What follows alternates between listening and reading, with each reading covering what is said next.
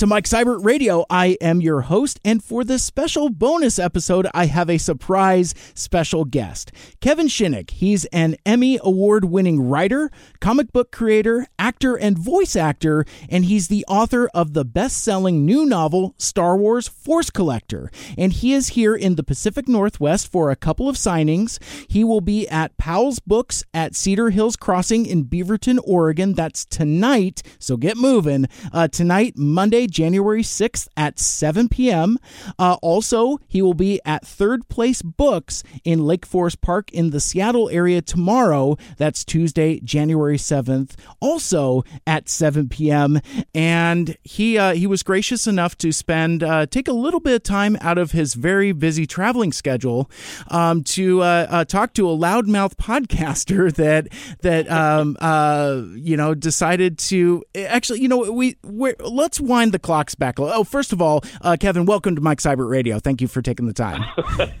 Thank you very much, Mike. Thank you. I, uh, I, I just, I, I was so excited that I just wanted to just jump right into things. But let's, uh, let's wind the clocks back for, um, because every podcast is somebody's first podcast, and where the genesis of this was, will, um, during our uh, Rise of Skywalker podcast, we brought up this article from uh, MovieWeb, and it just basically says that um, headline: Han Solo sold off uh, Luke's Yavin Four medal for uh, drinking money uh, for booze, and and now it's canon. And in the actual article, because n- now that I've looked at it. Um, it it's total clickbait, and it kind of just has a brief summary of what the book Force Collector is, and um, come to find out, uh, that's one, that article isn't entirely accurate. So we're going to talk a lot about uh, sensationalism of uh, and over exaggeration and perception. But then I, I take it a step further, already having kind of a preconceived notion of uh, you know what it means for Han Solo to sell off Luke's medal, and I've uh, I mentioned it in the podcast, and then I also tweeted that oh well now we're just adding aggressive alcoholism to uh, Han Solo's story, like like that's a really fun idea. You know, Han was always a scoundrel, but never really like a raging alcoholic, like blah, you know, just just kind of like a lot of mouth breathing uh, um, stuff. And uh, Kevin, to your credit, you were you were very cordial and said, well wait a sec. I, I think you might be self identifying here a little bit, over identifying, uh, which is probably accurate. Uh, but then, but then also brought up the perspective of, well, you don't really know what what the deal is for all you knew. Maybe uh, Chewie just had an outstanding bill for French fries, which which I thought was one hilarious, and then also uh, very cordial and polite.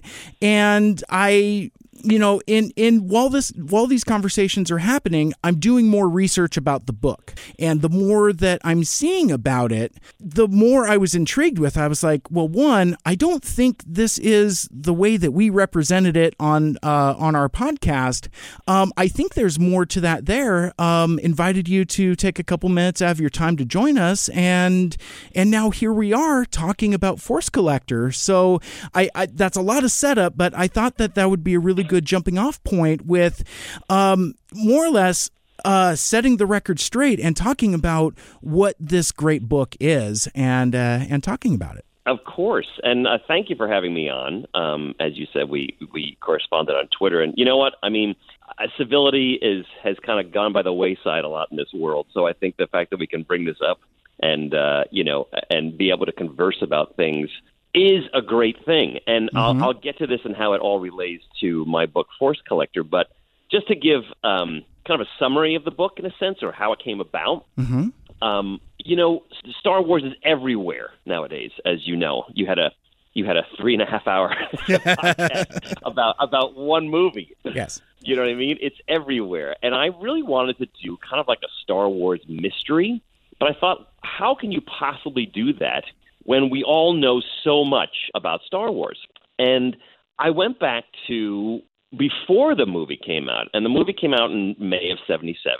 And I still remember being a kid, a young kid watching TV in probably March or April of 77, and these trailers started coming out. And as you know, with a lot of teasers, there were these great images that blew my mind, but I had to piece together what I thought was happening in the movie. And I really, it was fun to think like, and I've said this before, but it was kind of like, in my mind, just from that teaser, there was a guy in black. He kidnapped a princess. He lived in a castle in the desert, and that and that castle was guarded by sand people. Mm-hmm. And and there was this guy who wanted to save her, and he succeeded because that famous shot of of Luke and Leia swinging over the chasm. I assumed was the final shot of the movie where he was succeeding and and going out the exit of the castle to what I imagine might have even been a moat, you know. so obviously I was very wrong about a lot of things, but also right about certain things. Um, and I wanted to kind of go back and capture that excitement of not knowing where the pieces fell in the puzzle.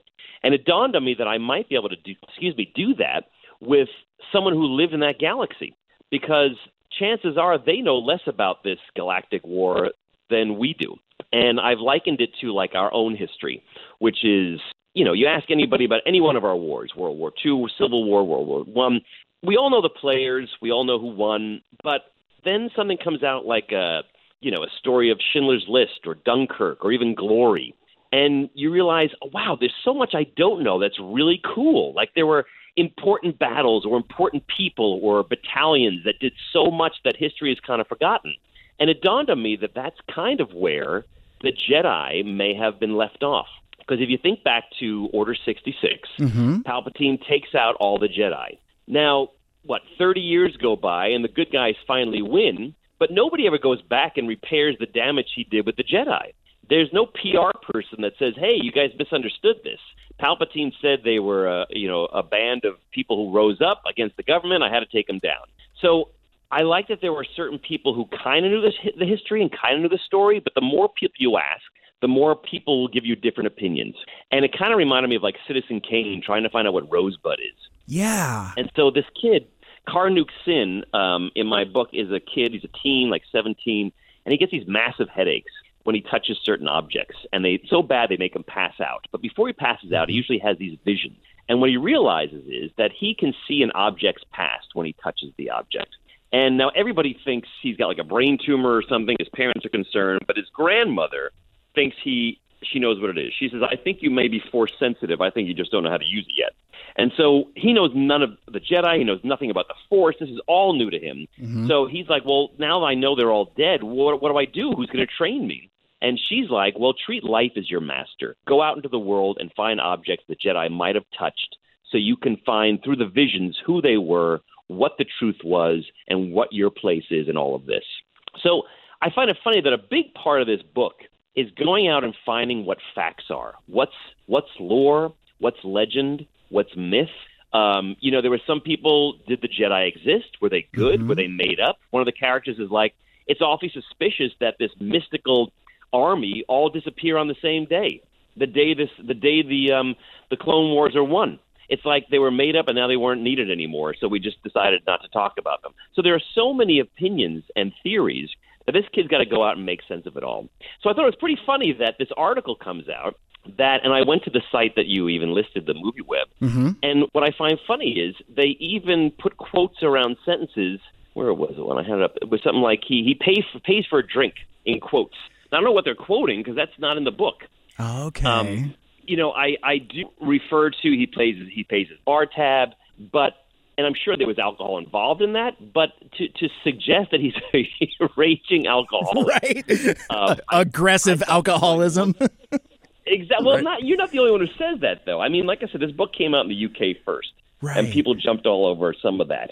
And my feeling was this is in keeping what we've been told. When you meet Han Solo at at the beginning of Force Awakens, Mhm. he's lost his son, he's lost his wife, he's gone back to smuggling. Clearly, we're not finding him in a good place. So Right. it doesn't mean he reverts to alcoholism. But I'm sure times are tough. I mean, that scene he has in Force Awakens, why would a man be traveling with those creatures if he didn't need the money? You know what I mean? Why Right. take dangerous jobs like that unless you need the money? And my feeling was, and I feel this way about the end of A New Hope too, Han comes back not for the reward money, not for the medals, but for his friends.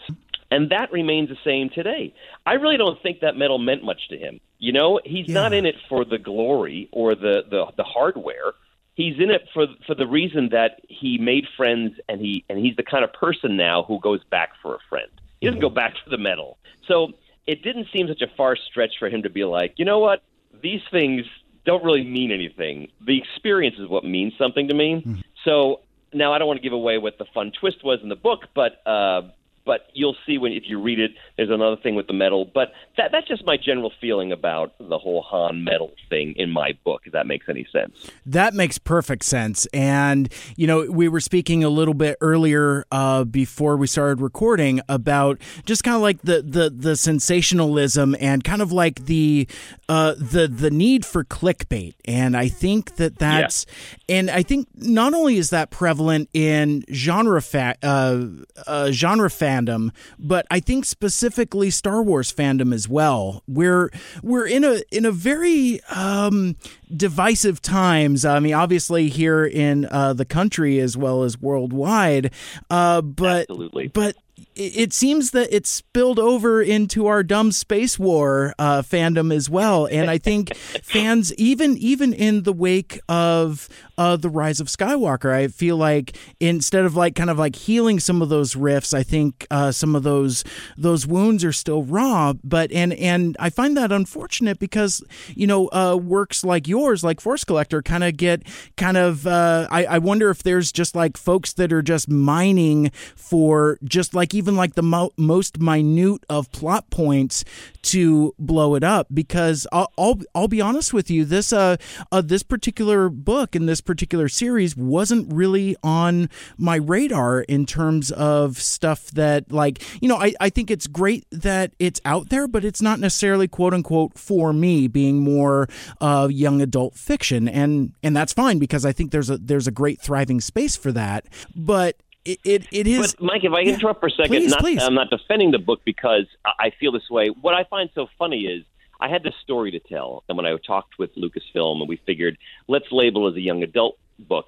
But to be honest, I, I feel Star Wars: A New Hope is young adult. Yes, you know what I mean. Yes, it's, we were of a certain age, and that story can be told, I guess, a couple of different ways. Mm-hmm. But the themes and the only thing that really for young adult is maybe sometimes the dialogue won't be so um, offensive or you know complicated. But story wise, I think any story has the ability. That's why there are. Um, you know, uh, The Rise of Skywalker is going to come out as a novel. Then there's The Rise of Skywalker Junior novel. Mm-hmm. You know what I mean? It's just the same story, just targeted at a, at a different audience. Um, but you're right when you say, like, I feel we're living in a time where you can't, there's no middle ground. Yeah. Like a lot of things in this world, you either have to love Star Wars or hate Star Wars. You can't be in the middle. You can't say, you know what? I enjoy all these movies. I have my my concerns with them. I've got problems with all of them, and I love all of them. You know, you have to like pick a camp, mm-hmm. and it's it's kind of an odd place to be. But as you mentioned, that's reflecting the time we're in, and it's such an odd world to live in like that because I think a there are trolls out there, and you know what I love about this book, and it'll it'll be a benefit and a curse is it's as you said, it it's not I got a spotlight on it the way you don't have to read this book to understand everything about you know the rise of Skywalker, even though it is a journey to Episode 9 mm-hmm. But what I perfect purposely tried to do was do a, a novel or a story for the person who knows nothing about Star Wars and for the person who knows everything about Star Wars. So, like I said to you before, it's an original story with yeah. original characters, and Karn Sin is my lead, and Maize is his companion, and um, and they go on their own journey. It's an original journey, but every time Karr touches an object, we flash back to one of the movies, one of the comics, one of the animated series. So it really was kind of a celebration of this entire saga mm-hmm. as we come to a close with the rise of Skywalker. And I think it's one of the reasons we were excited by it was the timing of it really places it in a way to celebrate this entire series of this entire saga. Like I said, without yeah. it's a perfect book to pick up at any. Mm-hmm. So maybe because of that, because it's not so tied into a Rise of Skywalker, it maybe hasn't gotten the spotlight as as other other books may have. But that's what I like about it. You know, it's kind of its own thing. Yeah, and conceptually, that's what you know. Again, it's I I, I like that my loudmouthed boneheadedness has kind of encouraged me to kind of look into it a little more because again, conceptually, it sounds really cool, and it's it's it, it, it it's a hard needle to thread when you're going between telling your own original story with new original characters Yes. and still kind of trying to uh, walk that tightrope of fan fiction. And I think that's been Absolutely. and I think that's been some of the criticism of some of like the the uh, previous extended universe stuff is you know maybe it gets a little uh, too fan servicey at times, but I I I, agree. You know, I I went down a rabbit hole to do this book, um, and I loved it. But at some point, I had to say to myself, "Am I writing this book for me, or am I writing this book for an audience?" You know, and you want to reach the widest audience possible. I can talk Star Wars and go the deep cuts like like anybody. All right, but but that doesn't mean I have to or I should because you don't want to alienate people who are new to this as well. So I feel there's enough in here that makes you go like, oh yes, I remember that, or oh we never knew that much about that guy, or I remember that. But you don't need the whole canon to understand what's happening in this in this story. Awesome. And that's uh, uh, so the book is Journey to Star Wars The Rise of Skywalker Force Collector. We are talking to Kevin Shinick. He is the author, as well as, uh, you know, it, it, your, your publicist sent over um, a, a wealth of uh, awesome uh, biographical information. And it, it's, um, I, and I apologize if this uh, this comes across the wrong way, but it's like I'm I'm familiar with a lot of the work that you've done, just not necessarily as you having done the work. Like I was a I was a huge fan of Robot Chicken. I uh, I loved uh, uh, the uh, the Mad animated series for Adult Swim, and my uh, my my uncle is a huge uh, Kiss fan. So he ha- Oh, he God. has a copy of Scooby Doo and Kiss Rock and Roll Mystery, and we watched it, and it was a it, it was a heck of a blast. So you've uh, um, you've always um, uh, you've been uh, quite prolific outside of uh, the world of Star Wars. So you you've done uh, Yes. um, all this great genre stuff. Um, and then uh, w- while I've got you, let's uh, let's talk very briefly about your um, other uh, Star Wars book, uh, Chewie and the Porgs. Um, I Yes. again that that was I think that was one I saw a cover of, um, and I'm like, Uh-huh. oh, Chewie the, and, and the Porgs is a kids book. That that seems cool. yes. Well, it's funny. They came. They came to me. Uh, I mean, as you've said, I, I have done a lot of. Different. You know how they say choose one thing and do it well. I, I kind of threw that theory out the Yeah. window. I do. A, I do. A, I do a bunch of different things. Whether I do it well or not is depending on who you ask. However, you know what I find funny is whenever you work with IP. Uh, or you know things that everybody loves from their childhood. You're you're invariably ruining someone's childhood. You know, um, Of course. but for whatever reason, that Scooby Doo and Kiss movie that I wrote, it like hits its target. I don't know if the uh, if the bar was set so low or the expectation wasn't high, but everybody who sees that movie loves that movie, and I think it's because Kiss fans, the adults, were so desperate to have their kids love Kiss that they were Yes. so looking for something that would be a, a, an entry point and Scooby Doo seemed to be it. So I do a lot of Kiss conventions as well, where people are like, "Oh, this movie brought my family together." Oh my So gosh. it's very funny to uh, to do all that. But uh, to what you're saying earlier, I do have uh, an extensive uh, career working with Lucasfilm as well. Mm-hmm. I um, and what we talked about earlier about how I thought Star Wars is kind of a young adult. The great thing about Star Wars, I feel, is that it it speaks to us in all different age groups, and I think my work shows that. Like. I, I, you know, worked on the Star Wars, the Robot Chicken Star Wars specials, which are clearly adult and a little blue and um, and all that stuff. I've written the children's book Chewie and the Porgs, and then I was also one of the writers on um, when George uh, Lucas wanted to make his own sitcom. I uh, helped write Star Wars Detours, which was an animated uh, sitcom in the Star Wars universe that unfortunately has yet to see the light of day because the timing was just a little off. Uh, Sure. We just finished a whole bunch of it, and George sold the company. And at that point, I think all roads led to episode seven, and Disney kind of shelved it, uh, you know, because they didn't want anything coming out that was Disney until the movie.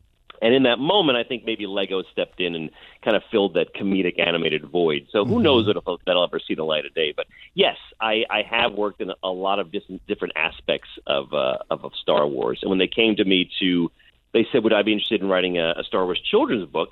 Um, I have a daughter who at that point was five, and I was like, yeah, this would be a great in point for her mm-hmm. um, because she was destined to like Star Wars since she's my daughter, but I know that you know, Darth Vader and Kylo Kylo Ren were a little intimidating. So I yeah. thought if I could introduce her to the softer aspects with Chewie and the Porgs, that might be a a good way to do it. But I said to them, I- I'd love to do this, but will you consider me for novels as well? And they were like, absolutely. And so that's how Force Collector came about.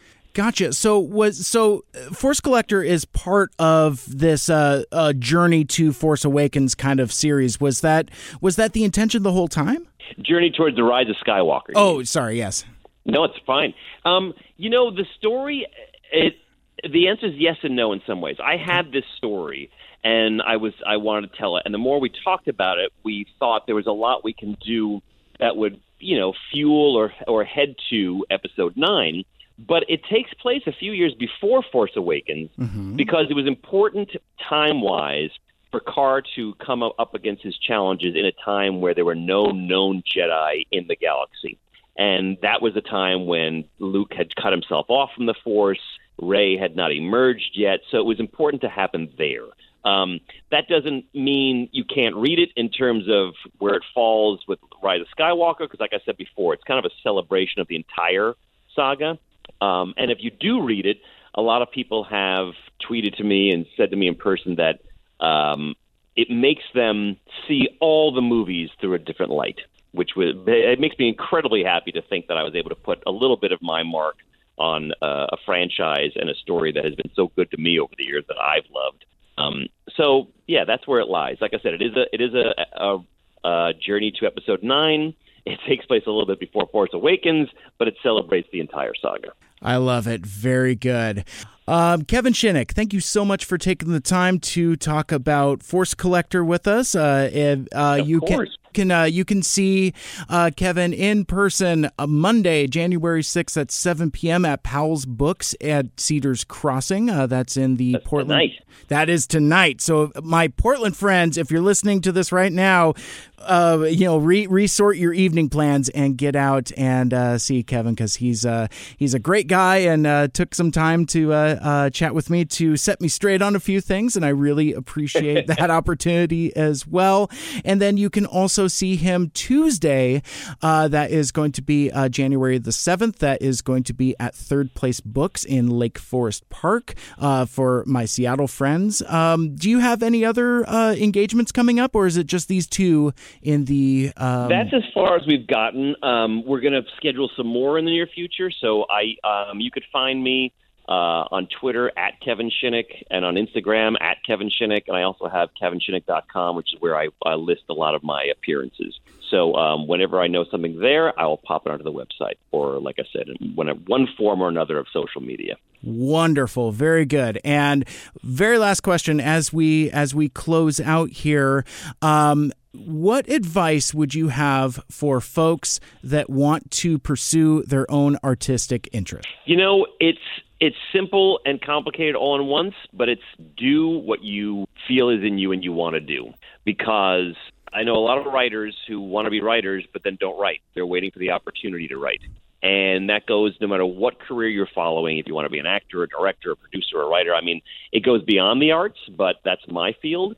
And if you want to be a writer, you need to write. And I'm not talking. You don't. One one thing that I noticed, which was an eye opener to me, was you don't have. Sometimes it's, it's intimidating to sit down and think, all right, well, I got to write a novel or I got to write a feature film. You know, start small. I've gotten a lot of work early in my career off of sketches, off of short films, mm. off of uh, one act plays, people need to get your flavor because that's what you have to offer. Whatever you have to offer is different from the next guy or gal. And so my advice is if you want to write, then write. Do something because at some point someone's going to discover you and say, "What do you have?" And you need to have a well of things that you can share with them. And the same goes for acting. If you want to act, you know, we're living in a time you can put anything on YouTube, you can get together with friends, you can make your own films with your iPhone there is no excuse not to have a body of work, no matter how old you are, uh, young or old, and just like you said, wait wait for that opportunity to yeah. strike because it will. It will. If you, as long as you start telling people that's what you do, don't say I'm trying to be a writer. Say I'm a writer. Don't say I'm trying to be an actor. Say I'm an actor, and just be prepared for when they call you up and say, "All right, well, what do you got?" That's I love it. I love it. Don't be afraid of greatness. That that that's good stuff. Exactly. Well, Kevin, exactly. thank you so much for taking the time. I really appreciate it. Enjoy your time here in the Pacific Northwest, and we'll chat Thanks, again, okay? We will. Take care. And again, you can see Kevin in person tonight, Monday, January 6th at 7 p.m. at Powell's Books at Cedar Hills Crossing in Beaverton, as well as tomorrow, Tuesday, at Third Place Books in Lake Forest Park. That's going to be Tuesday, January 7th at 7 p.m. And I I'm personally taking this as a lesson to, you know what? Maybe try not to be so provocative on the internet. It's uh it's not a it's not a good color on me and I'm not especially good at it. And you know, one of the tenets of journalism is, you know, kind of like trust but verify and confirm multiple sources. And I feel like this is kind of an object lesson of, you know, when when you see something sensationalized in an article, you know, maybe see if it's corroborated a couple other times before you start poking fun at it on a uh, on a podcast with your knucklehead friends. Um, and with that, that will do it for this special bonus episode. Thank you so much for listening. And if you want to listen to our past shows, subscribe on SoundCloud, Apple Podcasts, Stitcher, or wherever you listen to your podcast. Like, share, rate, and review the show. Let me know what you think. Mike Seibert Radio is produced by Dave Sanders. For my guest, Kevin Shinick, my name is Mike. And until next time, make good choices. You've been listening to the Mike Seibert Radio Podcast. Follow us on Facebook, Twitter, and Instagram by searching at Mike Seibert Radio. Email us at mikeseibertradio at gmail.com. The spelling on that, of course, is S E I B E R T. Call into the voicemail hotline at 231 224 Mike. Once again, that's 231 224 6453. Special thanks to Michael Geisler for our theme music. For more like it, check out bydoormusic.com. This has been a Mike Seibert radio production.